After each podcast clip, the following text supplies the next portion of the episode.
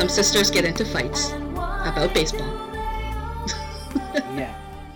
Uh, Penny Marshall does love a good montage. Yes. And I like how they combine that into like a newsreel, um, where the voiceover, once again done by Harry Shearer, is very much like, look, these are girls playing baseball. Who'd have thought it? and then, then they combine it with all the like, and in between innings, they're making cups of tea and having cake and.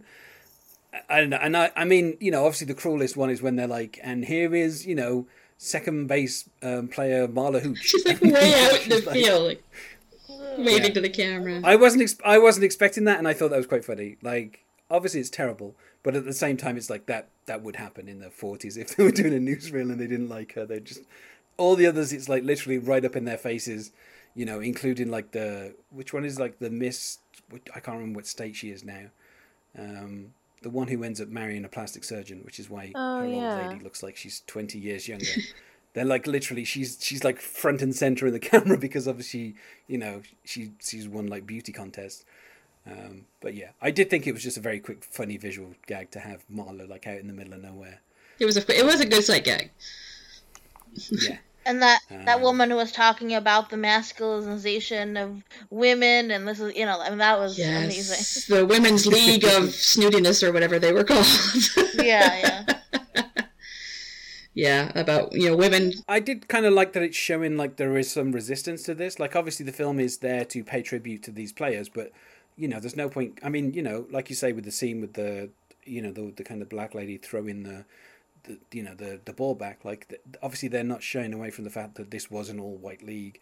And also you know outside of that although people are coming to the games and we see that you know the crowds are getting gradually bigger which obviously was not true but you know still obviously for the arc of the film it kind of makes sense um, to have like you know a bit of a challenge. You know it is it is kind of they the fact that they're still you know the, the, the ladies are being addressed as like as if you know they're going to have to go back into the kitchen at some point and you know while they're playing baseball they still have to kind of do those duties and stuff and i just thought it was kind of interesting. Yeah, and say like what? Yeah, our men are going to come back from war, and what what kind of women are they going to come home to, or however that woman would speak, and then you, you get a quick shot, I believe, of Dottie and Kit's parents again. Her father's been reanimated somehow from his you know death pose in the previous scene where we saw him, and they're both listening to the to these women speak on the radio, and her mom is hugging a cushion and looks absolutely like a mixture of scandalized and terrified about what is being said about these women.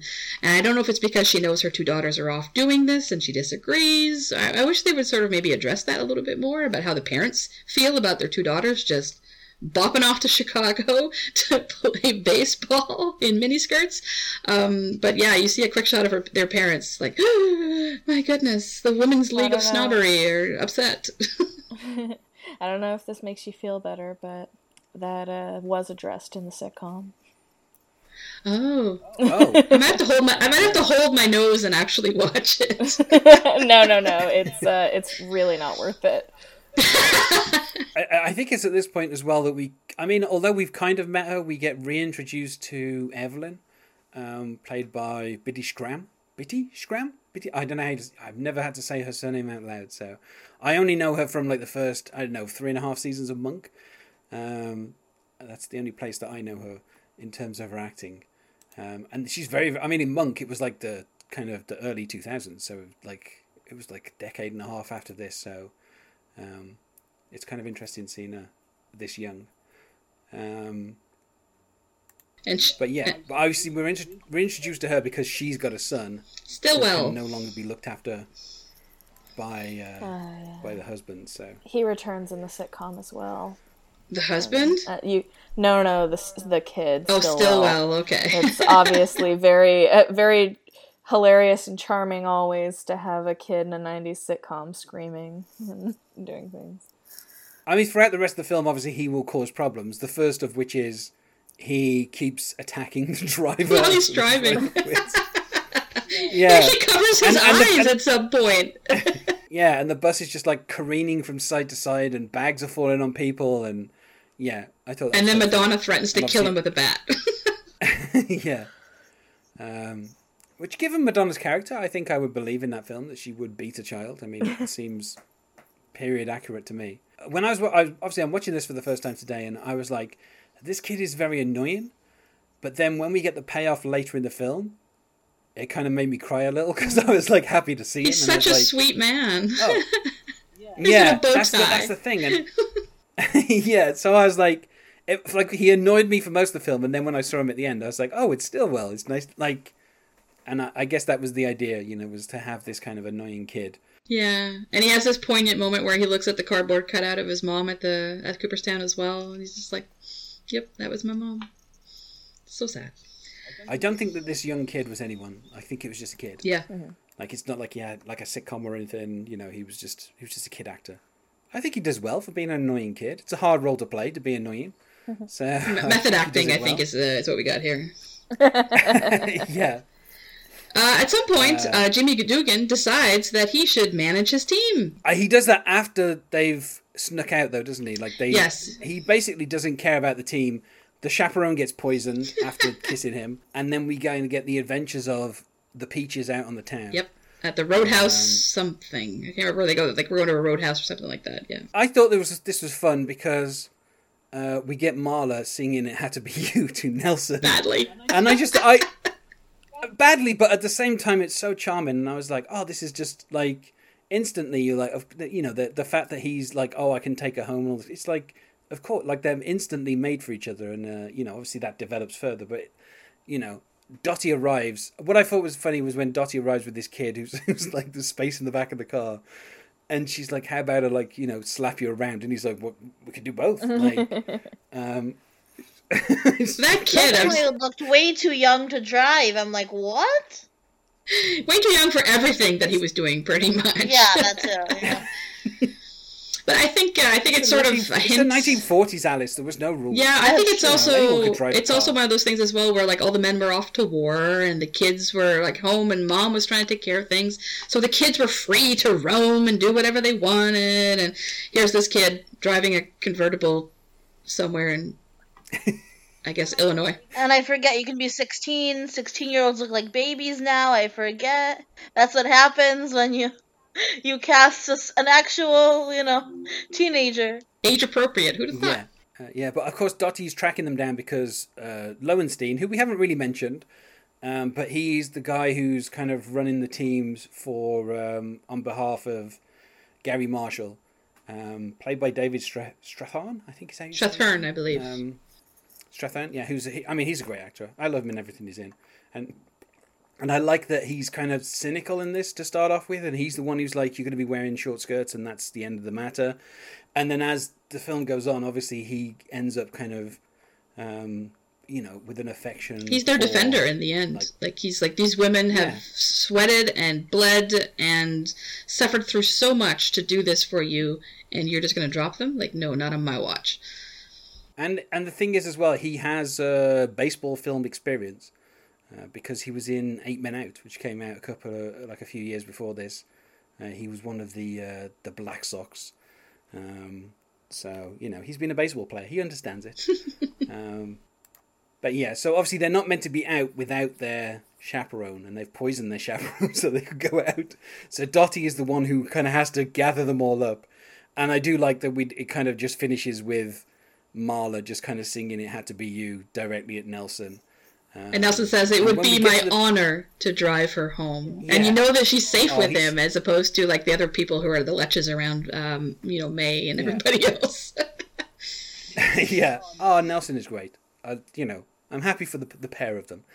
Um, but yeah, and of course, once we get to the stadium, uh, this is where Jimmy kind of suddenly wakes up and decides to take over the team.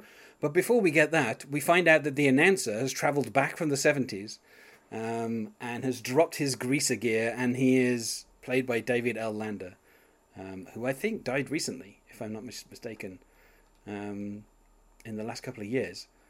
Um, obviously, you know, he was on Laverne and Shirley with Penny Marshall, which is why he's in this film because he's you know friends with her.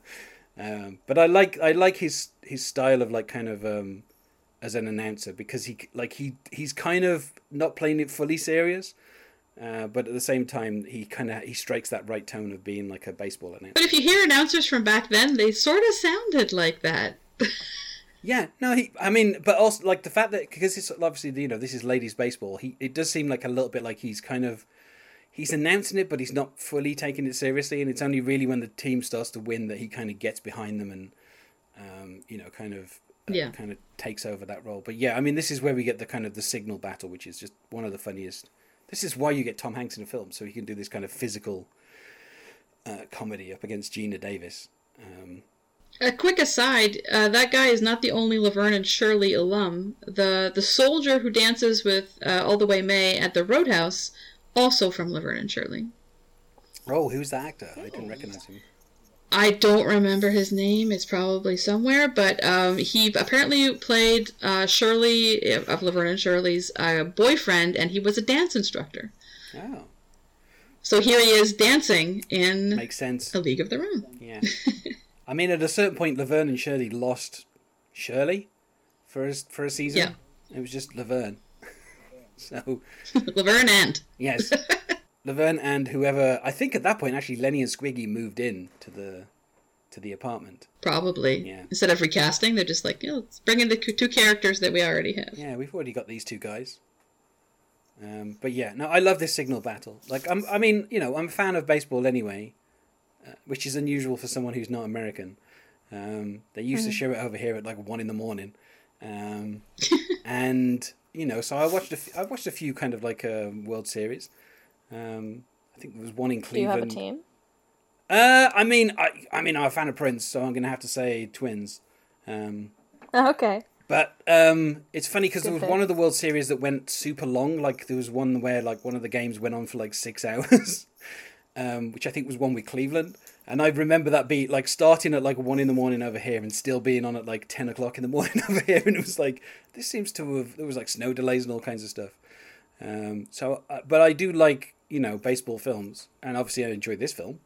Uh, not to give away my rating at the end, but yeah, I did like the kind of the whole signaling thing with him, kind of t- like it just it was it just it started. I mean, I just kept laughing along because it was like so ridiculous. the And then Marla's like, in the box, out the box, in the box, in the box, the box, in the box, out the box. He's like, what is happening? Yeah, but I do like that this like you know it's a kind of silly scene, but it shows that he he now is like he now cares about the team. Like if he didn't care about But it shows that. I think it also shows that he's been paying a little bit of attention. yeah You know, enough to realize, like, no, what are you doing? He's like, she shouldn't bunt. She should swing away. You know, like he he knows. He's like, this is a bad decision, and I can no longer remain silent. I have to. I'm like, com- I have this compulsion that I have to step forward and say this is wrong, and you're doing it wrong. yeah I have to at least uh, uh, on this one play care just a little bit. Um, yeah, and that's how he gets involved. Yeah, but earlier Lowenstein did come up to him and say, "I, lo- I, I particularly enjoyed that part in the sixth inning where you adjusted yourself for like an hour, um, because he's literally just been sitting in the dugout doing nothing."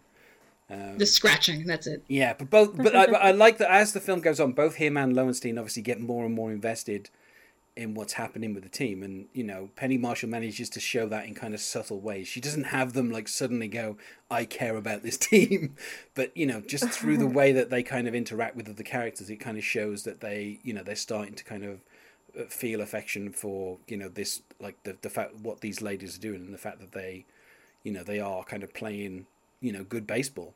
Um, and making sacrifices and working hard. I mean, the the this, I don't know if you remember the scene where the one of the players slides into base feet first, and then you see her like putting ice on a huge bruise. yeah.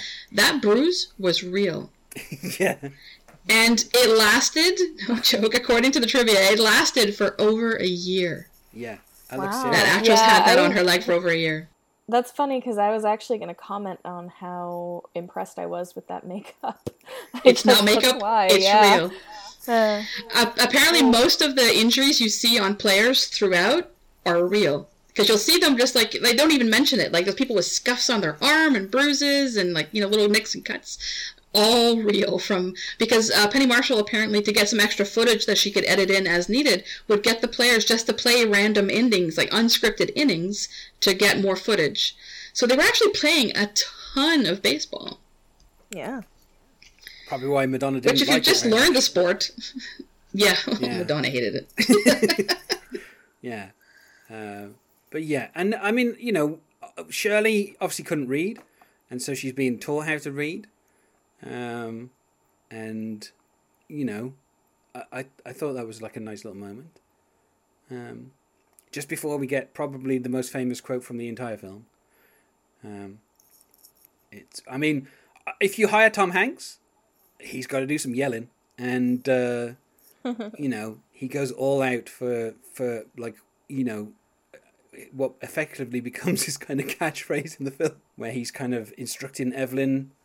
Because she, I, I can't remember what the play is that Evelyn makes, but she does she let someone? Is she playing? Uh, I think it was like he, she threw to home when she shouldn't have. Yeah, Yeah, it's like there's there's like one out and you're throwing to home or something along those lines. yeah, because she's left field, so she's left field, so she should be. Yeah. She should be throwing to third to cut him off. I think is what he was Yeah, telling. Because she's standing Yeah. on third base. I think when he starts yelling at her, isn't he? I don't. Because he's just on the edge of the dugout. Yeah, because she comes over and he's like, "Can I?" He's like, you know, like vibrating with rage. he's like, hmm. which upsets Evelyn. yes, Evelyn gets upset and starts to cry, which leads to the number fifty-four voted popular line in movies, which is. Someone want to say it? We should all try and say it at the same time. Oh, this is going to be editing fun later. But yeah, the, uh, it's, there's no crying in baseball, right? There's no crying in baseball, He actually says which there's, is because there's no there's no crying in baseball. Like he, he he repeats himself and then he goes, "There's no crying in baseball." So he says it very quickly, like three or four different ways. um, yeah, I I mean it's just it's such a great the way he delivers it, like the whole kind of build up to it and everything. You know, this is why he should have been nominated for some award. You know, if this if he's delivering like the fifty fourth most memorable line from American film, it feels like he should have been nominated for something other than best kiss. I was gonna say he's got a nomination for Best Kiss. He should just be happy to be nominated and move on. Yeah, I don't know. It's a. I mean, it's like it's just so like the like the kind of. I mean, in a, in a way, it's kind of a little bit misogynist that he's like, "There's no crying in baseball," because. But I do like that he says, you know, he kind of brings back his coach, and he goes, his coach would, you know, he says this, he, like he says who his coach is, whose name I can't remember, but he's like, he would like yell at me about it, and he goes, I didn't cry. Um, and then obviously this Well, on the one hand, like I'm, I'm happy that he's treating them like he would any other baseball player. yeah, Like he's not coddling them, and he's like, you know, I'm mad, and this is me mad. But on the other hand, it, it it's a bit mean. Yeah, but I, I would argue that even though it is mean, it shows that he now cares about what they're doing. Like, it's better than him sitting there half asleep or, you know, drunk and just not paying any attention to the game. At least, you know, he cares enough about this one play to kind of scream at this one player. Um, and the, the thing is, as well, the umpire comes over and kind of says, you shouldn't be yelling at him like that. And then he yells Yeah. at the umpire. and says some pretty derogatory things to him yeah. Yeah. that I won't repeat on this podcast to keep your rating. Yeah, But um, yeah, and he gets thrown out of the game. Like- Get out of here! How many? How many of these these lines from Tom Hanks were ad libbed? I wonder. Like Jon Lovitz, I I felt that earlier that it just. I'm sure some things he definitely ad libbed, but even Tom Hanks, like there were just some lines I'm like, there's no way this was in the script. I haven't really seen any information about that because sometimes they'll say, like in the trivia, that you know, oh, like you know, you know, they would do like three takes and then they would ad lib, and some of the funniest things came out of the ad libs. I didn't really see anything about that about this movie. yeah. The, sc- the, I'm not sure. I think Jon Lovitz Oh, yeah. did for the for the animals. I think that was something I Yeah. heard. Yeah. Although I, or, or, or no, the, the cow that like mooed and he's like, oh, shut up. or yeah, whatever he I- said. uh, but I like uh, some of his lines come when you can't see his face. So I'm wondering if they were actually looped in after. I mean, I should, Because like when he yells at the cow, he turns around and he his body language doesn't say to me that he's screaming at the cow as loud as he actually is. So I'm not sure if it was looped in after. But then there's other stuff like even they're walking through the tunnel out towards the the uh, the field for the tryouts. Like he says like a line there, and I'm not even sure he's speaking. so some of it might have been looped in, but I don't know how much of an improviser Tom Hanks tends to be on films. I mean, Not really. Does anyone know? He, te- I mean, yeah, I think he's. he he improvised some stuff in Punchline, but that was because the director was like, "You're meant to be a comedian. Come up with funny stuff to say." like you're playing the No stand pressure. Yeah, you're playing the stand-up comedian. Just say something funny. Um, but yeah, I mean, on this on this screenplay, we've got Lowell Ganz and Babaloo Mandel, who who wrote Splash, and also did a whole bunch of. I mean, throughout the '80s, they were script doctors for like a ton of comedies, and so I'm confident enough that they could come up with. There's no crying in baseball. Yeah, the funny was on the page, and then he just has to translate it. Oh yeah, that for yeah. sure. Yeah. I mean, they also wrote the pilot for the TV show, though. So It, it just it, it- it gave me this feeling like, man, you know, Tom Hanks was supposed to be a stand-up comic and then transitioned into this. It's just really interesting. I mean, he, uh, also he's yelling. He like, I think he's selling it, but with the way that he yells it as well. When he's like, "There's no crying in baseball," and that's just you know that's Tom Hanks. If you want somebody to yell in a film in the '80s and '90s, you get Tom Hanks, um, and he just kind of conveys it. Um, but yeah, I do. I mean, I, I, I, the the funny the funny thing is then obviously, you know, we have another a montage of like them winning and stuff. Um, and in there we have Geena doing the, the split catch because you know they the press are there and they want like a show, um, you know, and so Madonna's like taking pictures, having pictures taken with um, Rosie O'Donnell, and they're kind of like playing up to the cameras, and then you know out of nowhere Geena does the splits to just catch a ball, and it's a simple catch, and didn't really need the splits, and you know uh, it's funny because Jimmy's like, you didn't need to do that, and she's like, well, maybe I did to kind of save the league. But again, that's just a plot point that's put in to kind of um, create some tension. But I think it also it also feeds into the the envy from Kit as well, because Oh, yeah. you know her big sister's showing off, and you know the star of the league, and she'll always be the little sister, because that's how their the relationship starts with like this is our daughter Dottie, and this is our other daughter Dottie's sister, You know, and it just continues on through the movie. I mean, that is certainly how I always introduce my younger brothers. I say, this is this is my brother Darren's younger brother. Um, just, just so they, they know their place. I mean, this whole montage finishes with uh, Marla, Marion Nelson. They get married, and all the players are there holding up their baseball bats for them to walk through a tunnel of baseball bats. Um, and, you know, this just made me super happy. I wasn't expecting this. You know, I saw Marla and Nelson earlier. They were singing, and I was like, oh, they seem made for each other. And then two montages later, and they're married. Um, Yeah, because usually usually when you lose a character like that in a movie, they have to die. So it was nice. It was nice that Marla got like a little happy ending. She's like, "I'll see you next season. I'm off to have babies. off I go. Bye bye." Yeah. I'm in my mind. I was thinking, you know, what kind of coward is Nelson that he hasn't been called up to fight? What's wrong with him? Um, but I don't know. I mean, some people were 4F for legitimate reasons. I was gonna say he could have been 4F. Maybe he had flat feet. He had asthma. Who even knows? Yeah, He looks like the type who would have as- asthma. he does seem. I mean, it's just good luck for Marla that he wasn't overseas fighting because she got to meet him. Maybe he was overseas. Maybe he was injured and he was sent home. Maybe he's a hero. That is possible. Um, they never really go into Nelson's backstory, unfortunately, for us. That maybe would be something that the sitcom should have expanded on. It's it's now it's now my head canon that he went off. He was gone. He was overseas for like three months. Had a serious injury. Came back. Fought for survival. Relearned how to walk. And now he's off with Marla. And and also that explains why he wasn't dancing at the club because he just relearned. That's right, because yeah. spinal injury is serious. You gotta take it seriously. There we go. So we've turned him into a hero. Um, Yep. Yeah.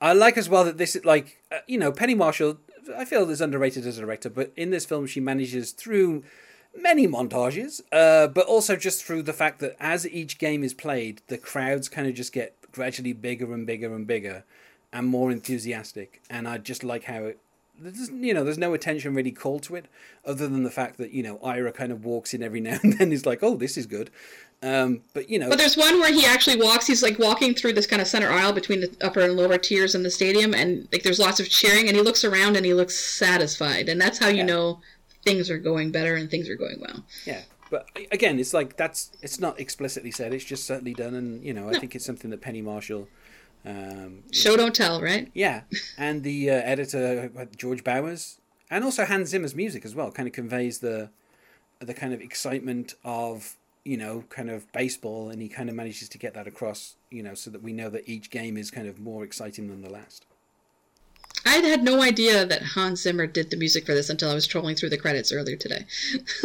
Yeah, yeah, because I mean, uh, you just don't associate Hans Zimmer with upbeat baseball score. 1940s upbeat, uh, 90s score. Yeah, I mean, especially, I mean, I mean, I don't know because he's like he's. Uh, I mean, uh, I I know that he's kind of slipped into a certain type of score that he's been nominated for a lot of Oscars for. Uh, I think at this point he's been nominated for nine or ten. um, but you know, he he he was first nominated for the score for Rain Man, and you know that's that's not we. And he actually won for the Lion King, the animated. Yeah, I know. Isn't that crazy? Hans Zimmer won an Oscar for doing the score for the original I know, King. you look through his career and you're just like, this is bananas. Yeah. but uh, yeah, so uh, but yeah, it's I mean, it, like he really kind of manages to get across kind of the excitement of baseball movies. Like it's, you know, there's a kind of typical score that you expect for a baseball film, and he kind of manages to do it. So So things are going well with the league. The Peaches are trying to get into the playoffs, I believe. Is that where we are now? uh, well, I mean, we've got it. Don't they all get into the playoffs? Because there's That's the thing. teams? There's four teams. Like, why? How? How is no one getting into the playoffs? yeah. yeah. I, I mean, technically, I think we're at the cat fight, aren't we? yeah. Where Kit just gets angry at Doris and just jumps on her and starts attacking her. Well, because I because apparently I saw in uh, in the trivia as well that um, it's it's hard for modern audiences to understand why Kit is so angry at being pulled from the game uh, as a pitcher. But uh, in those days, in major leagues, uh, both women and men, um, starting pitchers were expected to pitch until the end of the game, and if you were removed, it was like because something because because you were that bad, like you were expected to go the distance. Relief pitchers relief pitchers weren't really a thing, so that's why she's so mad. And she says she even says a line like I've never been pulled from a game. Ask Dottie, I've never been pulled from a game.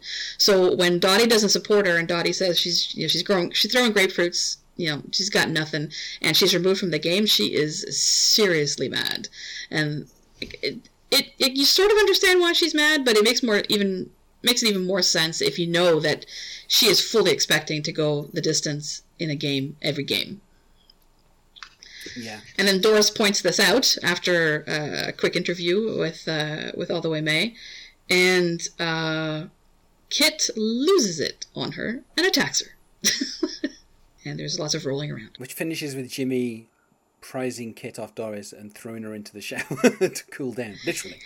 Yeah, which uh, which which brings me to another point as well, is because this happens a little bit later. Like, what is the appropriateness of Jimmy being in their locker room so much? He he actually later on he announces he's coming in.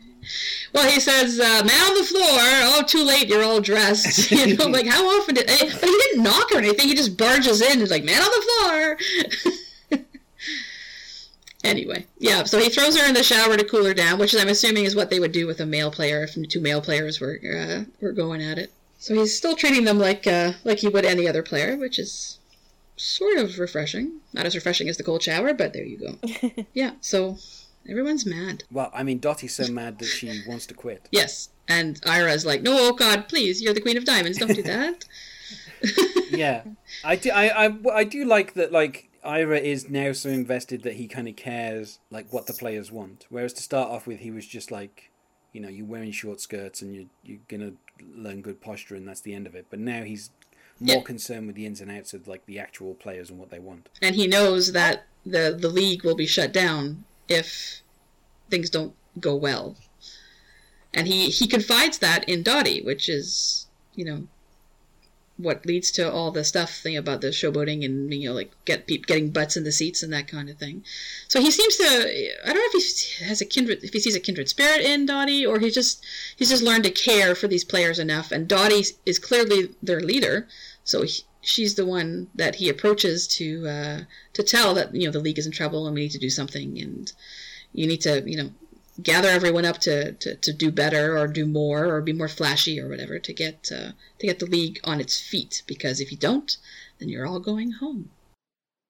Speaking of giving them what they want, though, I was surprised that the outfits didn't change, the uniforms didn't change, you know, at, at, at some point during the film. I thought there'd be this huge problem. I mean, I guess it's an iconic, you know, baseball outfit now, but I was just surprised that they didn't, you know, give them pants or something to, you know, just they don't rip their skin open when they're sliding those bases. I I think it's just that's how it was at the time. Like there, was- it, Yeah. the women just Yeah. did not wear pants. Like I remember, like when when uh, when Katharine Hepburn wore pants a lot in like the 30s and 40s, it was like everyone was scandalized because a woman was wearing pants. So I don't know if if they're already you know walking a line, especially with those you know the Ins- Women's Institute of Snobbiness, um, you know. Preaching against them on the radio, if that would just be like a step too far. Plus, they know it gets the male butts in the seats. Yeah, making strides, but still you get some some misogyny in there still. It is the 1940s. I mean, Yeah. we're letting you play baseball, but you know, to make us money, and that's it. I mean, Ira Lowenstein slowly changes his opinion of that, but in the end, it's just like you're here to make money, and that's it. There, And then when we don't need you anymore, you go back to your kitchens and your cows. there is nothing hotter than women playing in skirts that are four inches below their knees.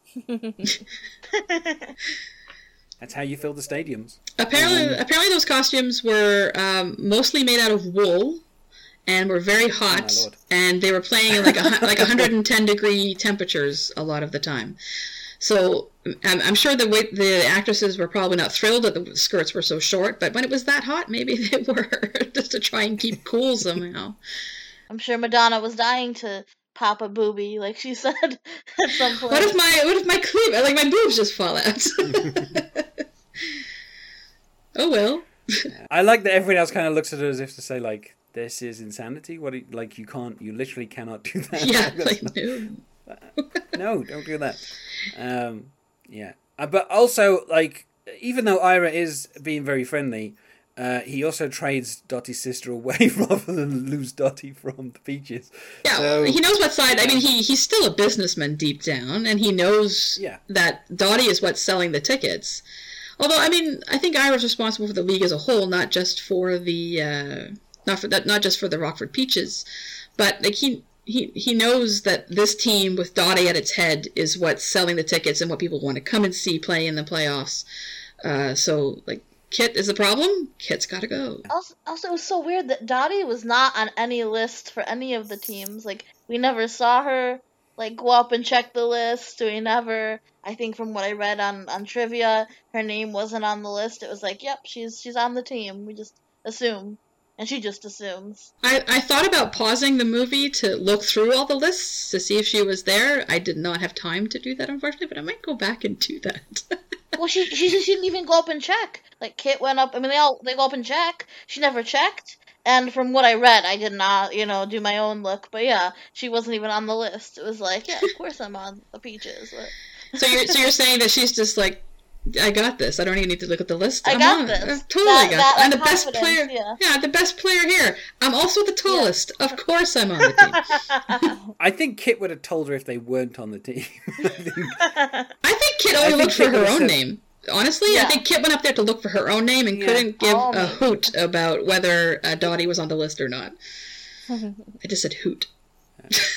That's very cute. The Peaches introduce us to the AAGPBL. That's a, such a long acronym. I mean, Yeah, they need to work on that. letters. uh, yeah. Um, to the to the the song that they all um they sing, which you know I thought was pleasant enough. I mean, it's catchy funny because it's tune. like you know Cute. you've got Madonna in the film, you have to have her at least sing once. But she sings with the group, so you don't even hear her sing. Well, yeah, like the only person who gets a solo is is Marla Hooch. Um, to, Well, there's the there's the um oh I've forgotten the name of the character who actually wrote ri- writes the song. Stillwell's mom. Um, she she's the one who wrote it because they say on the bus. She's like, "What are you doing?" She's like, "I'm writing a song." Does she actually start to sing it? I don't remember. I don't think so. It's not her that sings that it. Evelyn? I think it's Evelyn that sings it. Yeah. Uh, so she gets a solo as well because she starts it off, and then everybody else joins in. and then the telegram boy calls. Yes. And boy, is he a jerk. wow. Like, could you be any more insensitive? Like, this is probably not the first one of these you have delivered. You know it, what it is. You know it is upsetting. And you just gotta have this, like, uh, you just not have an internal monologue. You can't say these things in your head. You have to say them out loud. like, geez, you know, wish the army could do this themselves.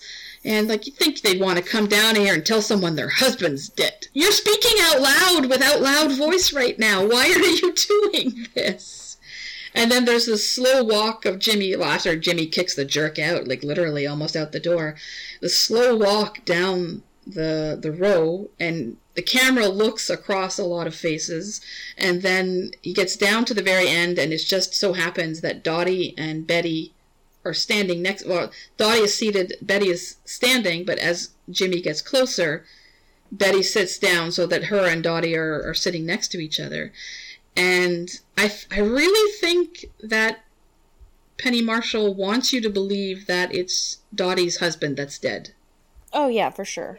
yeah, she's sure, totally sure. manipulating the audience, and she's saying, you know, like, you know, you're you're worried that it's Dottie's husband, and Yeah, I think somewhere in the, somewhere in the back of my head, I'm also worried that it's Dottie's husband because then they're going to force a love thing with with Jimmy. Exactly. Yeah. It was expected. Yeah, because that's what Hollywood does.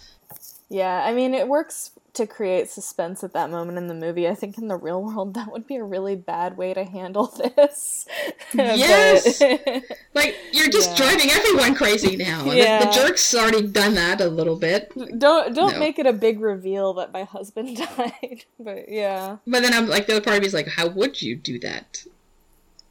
I mean, guess you just the, open the it and announce thing it? you would, the, I mean, the only thing you could do is pull her aside. I think, but yeah. Yeah, but then she's gonna know. I mean, he's holding the telegram. Oh telegram. yeah, I know. I know. Uh, basically, I would like mean, to the the slow walk. yes, that like the, the tension just builds and builds and builds and builds, and you're just like, oh, someone's dead. All right, yeah. So we find out that Betty Spaghetti, Mr. Spaghetti, has been killed in Mr. action. Spaghetti. I know that that totally lessens the the trauma of this. It's like Betty, Sorry, I'm sorry, Betty. Betty That Spaghetti. Your Corporal husband died. Like, Cor- Corporal Spaghetti has died. And her name her name is Horn. It's not spaghetti. that should So- be though. I don't. It's it's funny as well because she's played by Tracy Reiner, who was also in Nothing in Common and Big with Tom Hanks. Will later be in Apollo 13 and That Thing You Do. So Because I saw her in Apollo 13, and I'm like, she looks so familiar. Where do I know her from? And I look it up on IMDb, and I'm like, it's Betty Spaghetti. yeah, so she's in she's in five films with Tom Hanks. That might be I don't know anybody else who's appeared in that many films with him. Well, she's part of the Marshall family, right? Is she part of the Marshall Yes. family? Yes, she is. Yeah, she's she's the adopted daughter of Penny. No, no, she's act. No, Penny Marshall is her is her mother. Her biological mother? Yeah, Okay. Rob Reiner adopted her when they married, Right. so she became a Reiner that way. Yes. Oh wow, so it's, like, it's it's two dynasties in one. I was gonna say the Reiners and the Marshalls are two different families, but okay, that makes more sense. There was a merger of, of a sort, Yeah, and then a, Merger. and then a demerger. Oh. We're getting to the World Series montage as all the teams keep playing each other, but somehow eventually they end up at a World Series. a lot of baseball happens, Although, blah, of blah, blah. Yes, well, I should say as well. Of course, this is where Bob returns. He's been injured in war, and so um, And I remember that Bill Pullman's in this movie.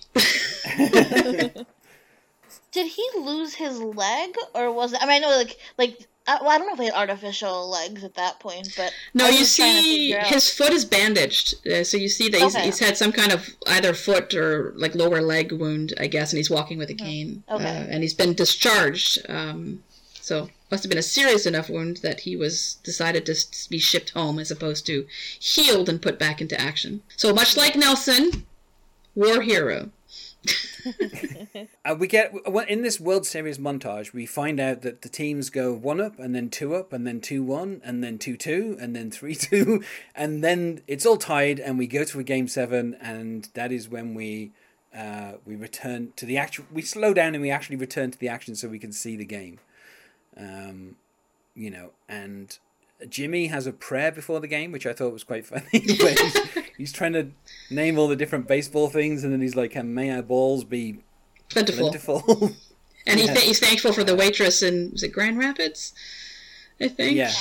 Yeah. Uh, like you remember her, she was calling out your name. and we are we're set up with Kit versus a returning Dottie out of nowhere after quitting before the World Series. And they were Dottie doing well returns. without Dottie, weren't they? Kind of. I mean, they t- they, they won three games and they lost three games, so Okay. I thought I think they're sort of intimating that if Dottie had been there, it would never have gone to. It would never. It would never. Wouldn't have gone to seven Would have been a games. It would. They would have won like four games to none. oh Yeah. yeah. But she returns so that we can have um, sister versus sister. As most of the most of the seventh game goes by pretty quick until we until we arrive at like the final couple of innings. So she says that they got as far as Yellowstone National Park before they turned around to come back. They were driving home to Oregon from presumably Illinois, which is thousands of miles, in a 15 to 20 year old car. Um, just I, I went to Google Maps and I checked. Chicago to Yellowstone is 1,400 miles. So that's a 2,800 mile round trip. Now, I did find some trivia that their car has an A license on the front, like a like a tag on the front, which means they're entitled to four gallons of gas per week during wartime. Now, I don't know how many gallons of gas it takes to go 2,800 miles round trip, but it probably should have taken them about a year. But movies being movies, Dottie has returned. She's regretted leaving, and now she's back to kick Kit's butt. And throughout this game, I love that Rosie O'Donnell is just yelling random things throughout. Like, it keeps just cutting back to her. Apparently, her role was meant to be a lot smaller, but um, she was the only one who could understand Penny Marshall. And if you've ever heard Penny Marshall speak, R.I.P. Penny Marshall. But also, it is almost incomprehensible sometimes what she was when she was talking. Yeah, she had a Um, broad She did a few accent. podcasts. yeah, she did a few podcasts like I don't know a few years before she died, and I swear to God, you could barely understand what she was saying through her accent. Yeah. Um, so apparently, Rosie O'Donnell could convey to other members of the of the cast exactly what she wanted. What so Penny's really saying is, yeah. Um, but I like that they kept her around just to yell on the field as well. So they just it's just ran. It's almost like B roll. It's just cut to cut to Rosie just yelling something um, in between plays. Um, and of course, because it's game seven, we have to have you know everything tied up. It's the bottom of the ninth, and then Kit is the one who has to um, come up to bat. Um, and she hits an infield home run. but before that, Dottie tells her Yes. pitcher how to get her. Oh yeah, she says yeah. she likes them. She like throw it fast and high because she can't hit it and she can't lay off it. So Dottie goes up there with the intention of telling her pitcher how to beat her sister at bat. And see, I was feeling like she was maybe, which I would would have been annoyed at, but it, she was going to throw throw the game for her sister, you know, to make it up for her sister. But then when she goes and, and does that, I'm like, okay, now I just don't understand. And now I mean, this sibling rivalry, I don't know if it's too much or what. Now I think I think that Dottie goes into the game to win it for the Peaches. Like she goes back for the Peaches to win, so that they they like she doesn't let them down. But throughout the game, she sees how much the game means to Kit and how much Kit feels so inferior to her. That inferiority complex is like like there's nothing stopping that wave. I think is what the author in that seventy point uh, thing said. Uh, her inferiority wave. So um, she sees how much it means to her, and I think at some point she decides but to to to to let Kit, you know, be the star because she's the one who scores the winning run. But the way it's filmed, it could go either way. Like, was the ball actually knocked out of her hand when uh, when they collided at home plate, or did she intentionally let the ball go? And I think that's a little bit up to the viewer. I thought she I think it was deliberately an dropped it. accident. I think it was an accident. I don't think she intentionally did it. You think that she like it was just jostled free and then Kit I, won and she I had to just hope so. I, I I think it's better to. I mean, I think it's better to win fair and square, even for your own ego. You don't want to think that your sister, you know, threw it for you. You know, Yeah, because that wouldn't help Kit in the long run, would it? She, Right, she can yeah. catch she can catch a ball without a mitt. So feels to me like maybe with a mitt she could easily drop a ball. I, I think she either put herself directly in front of the plate on purpose so she would get hit, and maybe then something would happen and she would, you know, I think she, she tried to make it look real, but I think somewhere in the back of her mind she sort of did want Kit to win. Whether she made a conscious choice to let Kit win or not, I'm not entirely sure, but I think she she put herself in a place that it could go either way. did you let her win or no? So it was a big celebration. Yeah, it's a big, big celebration. Yay! but not for the Peaches, No. the team that we've been following for the entire film. they um, they lose, uh, which I guess is a, a, a kind of radical way of doing this because most sports films, obviously, you go you follow the winning team, the team who's going to win. You d- so, um, but yeah, I do like that they're kind of. I mean, effectively, the the sibling rivalry becomes the main kind of backbone of the story anyway um, you know, from the beginning to this point. So it only makes sense that that is the thing that also dominates the final kind of inning of the final game.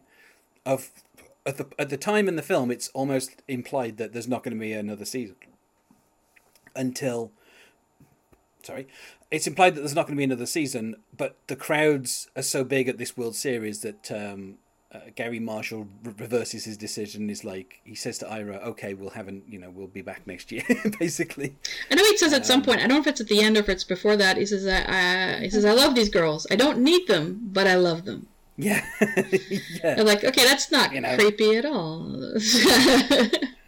I mean, it's it's delivered by Garry Marshall, so Yeah. it's reasonably charming. I mean, you know, he's able to sell it. But here's the thing: there's still like 25 minutes to go in this film.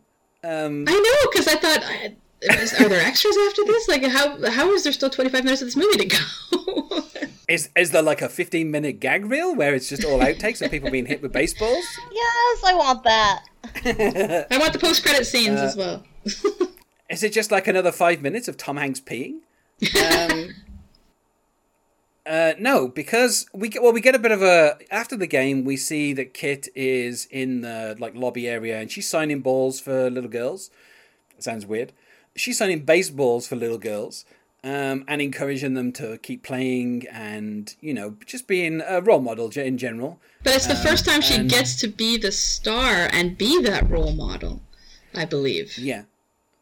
I should say as also this is why I think Dottie dropped the ball and let her sister win because Dottie knew she was retiring. She that's her last game ever. Yeah, so, she's like, I'm not. yeah, so it doesn't matter if she threw the game, if she didn't throw the game, doesn't make any difference. Well, it matters to You her know, teammates. Well, here's the thing: they will get to play another season next year, That's so true. they can win it. They can win it next year, and then then it becomes an underdog story, and they come back and they you know they they beat the team that they that beat them the year before. Right. So it sets all that up. Um, but yeah, so she sees her sister being like adored by these young girls, and obviously you know she realizes she's, she's kind of you know uh, she's happy that her sister has won and is basically out of her shadow. Um, I should also say during the game, Evelyn bunts, wh- which is something she should, should have done in a previous game and she didn't, and she got yelled at for it. So it's it's nice that she kind of learns something during the course of the film, and uh, you know, obviously her kid also gets hit in the head by a glove by Tom Hanks, which is really funny. that was a good sight gag as well. Yeah, Because you're just like, yes! yeah, Tom Hanks. she just- finally was like, "Oh, my, like, like his mom was like, all right, that's it, I'm done." You're right. yeah. And he just throws a glove and it bounces off his head and he falls over and he's he's like, yes. Tom Hanks is extremely happy that he hit that kid. yep. Um, yeah, and obviously because of his success, Jimmy is offered a position in AAA. Uh, he finally meets Dottie's husband. It's the whole film before that happens. Um, and he basically says to her, he's not going to take it. He's got a job. His job is being the manager of the Peaches for at least the next nine years before the league falls apart Yes. you know. But at least he's got a job for next season. Um, and we see the teams getting on the bus before we segue into modern day. We're back at, uh, you know, Cooperstown, um, where the women are inducted into the Hall of Fame, which is not a thing that happened. That is incorrect. Yeah, she they they had a, a permanent display as opposed to being inductees to the Cooperstown Baseball Hall of Fame. But you know, the film knows that the audience doesn't care about that. um, they just movie. care about a bunch of old ladies wandering around a baseball museum, looking at pictures, and eventually singing the song that they sang when they were young. But also, you know, we get a few kind of touching moments where we see, um, well, first, like when they're in the field, they all start kind of recognizing each other. Um, and Ellen Sue, who was the the kind of the, the woman who won the like beauty contest, does not look as old as everybody else because she married a plastic surgeon. um, and that is what is keeping her looking young. She looks like 20 years younger than all the rest of these old ladies. So that actress looks really good for her age, whatever her age is. Uh, so one of them becomes a doctor. I can't remember which one um, became a doctor. Was it? Uh, It wasn't Evelyn, was it? No, no, I think it was Helen. Helen. Yeah. Yeah. Oh, the one that couldn't read? No, that was Shirley. Shirley. Oh. Yeah, Shirley Baker. I'm like, Yeah. man, what an arc. she couldn't read. The doctor. I'm now president of the United States. Well, I mean, uh, you know, there were rumors that George W. Bush couldn't read. Mm. Um, you know, and, and, and mostly because his mother famously had like a reading program when she was first lady, and she she said that she encouraged people to read to their children, and people took that as George Bush was always read to and didn't have to read himself. so he had, Yeah. he had Uh, someone yeah, who did so- that for him. Yeah, I mean, my favorite moment was the grown-up Stillwell, like just showing up and just being there, and you know, kind of taking pictures with like his his now deceased mom. You're Um, gonna lose. You're gonna Yeah. lose. I like that he kind of remind, yeah, he kind of reminds Dottie who he is, and um, yeah, I, I mean, you know, there's some nice little moments. We obviously find out that Jimmy Dugan died in 1987, um, and also we find out that inexplicably Ira Lowenstein, who, to be honest with you, looked older than Jimmy Dugan um, when they were younger, uh, in the 40s, he's still alive, and I mean, if Jimmy was like 80 when he died. I mean, this guy's got to be at least 90. Um, you know. I, I don't know how say that- old he was supposed to be. Say he was supposed to be the same age, or maybe Yeah. slightly older. I mean, the actor they, they, they, they chose to play him did look significantly older than everyone around them, at least.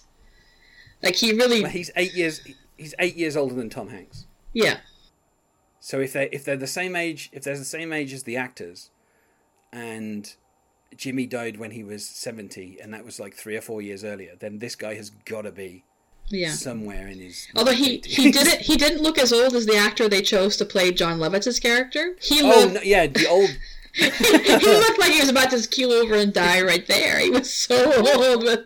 Old Jon Lovitz looked like he was hundred. It was that was kind of ridiculous. That was the that was the only point where I was like, this is not good casting. Like he doesn't look anything like Jon Lovitz. He looks way too old for that character. yeah, Um, but yeah, the Peaches demand that Lowenstein is the one that cuts the ribbon because he was the one that kept the league going. yes, Um, and you know, this is when, of course, we finally, you know, because they were saying that Kit was't going to go to this thing, but it turns out she did go, and she also brought her gigantic family with us.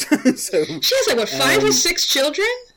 yeah, I, I mean, some of them might be grandchildren at this point. Like, It's I- true. It's true.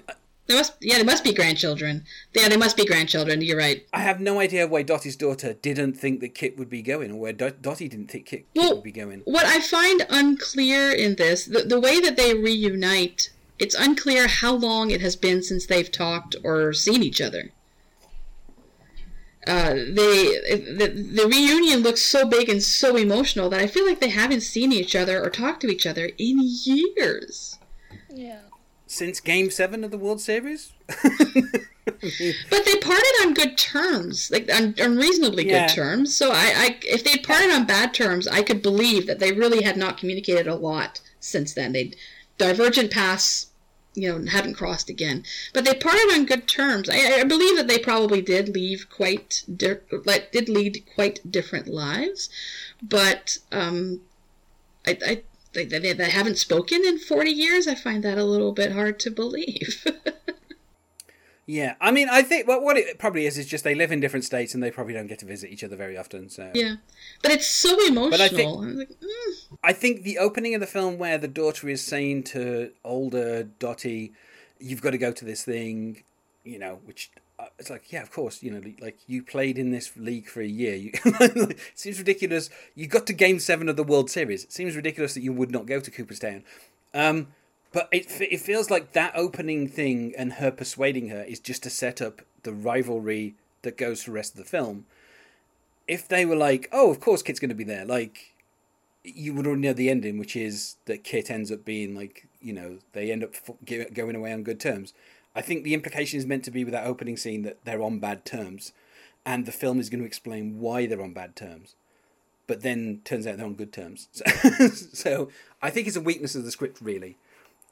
You know that they probably th- there was no easy way for them to kind of Yeah, there's a beat skip there, I guess, that probably would have taken too long to explain, maybe? I don't know. Or there was a deleted scene that explained it. I'm not sure. But it just seemed a little bit weird that they parted on the, you know, nag mule line, which is them teasing each other, you know, in a friendly, sisterly fashion, and then maybe haven't seen each other a lot since. I don't know.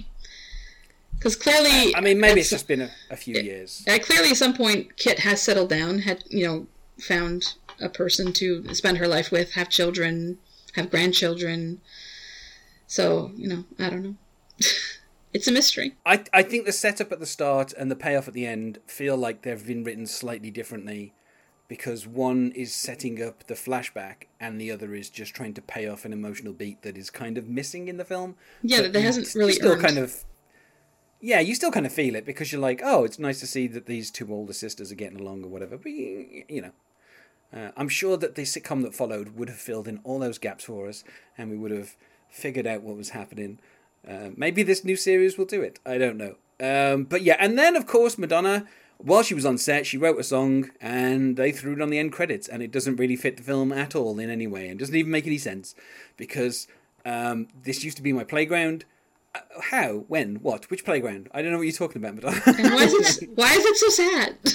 I mean, yeah, I, I guess that part. I guess it's a little bit nostalgic. Like this used to be where I, you know, had had fun and and played baseball, and I was young, but at the same time, it's like, Dottie was there for like, you know, a, a, a- not a minute, but like a year. You know what I mean? It's like being old and then being like, oh, I I went here for a summer once. You know, it's just I don't know, like how like she just Not remembers even- them all. Like Not even a full season. Not even a like full effect- season. effectively, like you're saying, you're saying, like we saying your summer camp like, friends and you're you're 80 and you're like, "Oh yeah, I went to Yeah. summer camp with you and you and you, you know." It was probably like given the fact there was only four teams, it was probably only about like thirty-two games or something, and that was it. And then it was the World Series. So, so how long could that have lasted? I mean, you know, they were on the bus a couple of times, but like most of the matches seemed to play, take place quite close to them. I, I don't know. Like it feels like maybe it was like three months. Um, but yeah, Madonna is very nostalgic for something, and over the end credits, we get to see um, some of the actual baseball players who played in this actual league, uh, which is a nice touch. You know, uh, it has the dedication card that it's dedicated to the AAGPBL. they really did, they really should have found another way to do that. yeah, they should have come up with different words so the acronym could be said in a word. I mean, have like they, did they learn nothing from Shield? Like Shield, you know, Yeah, work exactly. their words around so that they have a, an acronym that you know people could say. I mean, sh- shield, sword. In DC, you've got Argus. Yep. You know, you you you come up with the letters and then you make the rest of the words fit. Um, but yeah, so I did think this kind of ed- end credit stuff was nice because you get a mix of the actors and then also the real baseball players. So you have like some of the actors in the photos, but then you have some of the real like baseball players. Um, and so it was a nice mix, you know. Obviously, the like the whole kind of the original idea came from you know, I think it was one of the screenwriters kind of found out that this thing existed and was like, oh, you know, I've I should write a script about that, and then obviously it kind of got you know um, turned into um, you know a different thing. Actually, I think it was because her mother was a pitcher in this in this league, and she obviously kind of found out about that and was like, I should write the story of you know what happened. well, apparently the, the it was inspired by the career of baseball legend Dottie Collins. Uh, the, the thing I Yes, that is the story that kind Yeah. of got worked into it. Yeah, yeah is that during the the Uh, yeah, during World War II, Collins, excuse me, played for the All American Girls Professional Baseball League and pitched 17 shutouts during her six-year career. Yeah, but the the the mother of the screenwriter was Helen Cal- Callaghan. Callahan, um, and his brother is a major league baseball player, or was a major league baseball player for the Astros and the Expos. So Yes, he played in know, my hometown. Baseball in, Yeah, there you go. And so the that may that may be why you like this film so much. Um, you know, and so the um, you know, like the because he's he's Canadian. The original screenwriter was um, before um, uh, what's it? Lowell and Ganz came in and did a made it funny. um, yeah, so that's what that's where the inspiration came from. Was like this this screenwriter being like, oh, my mom was a baseball player during the war.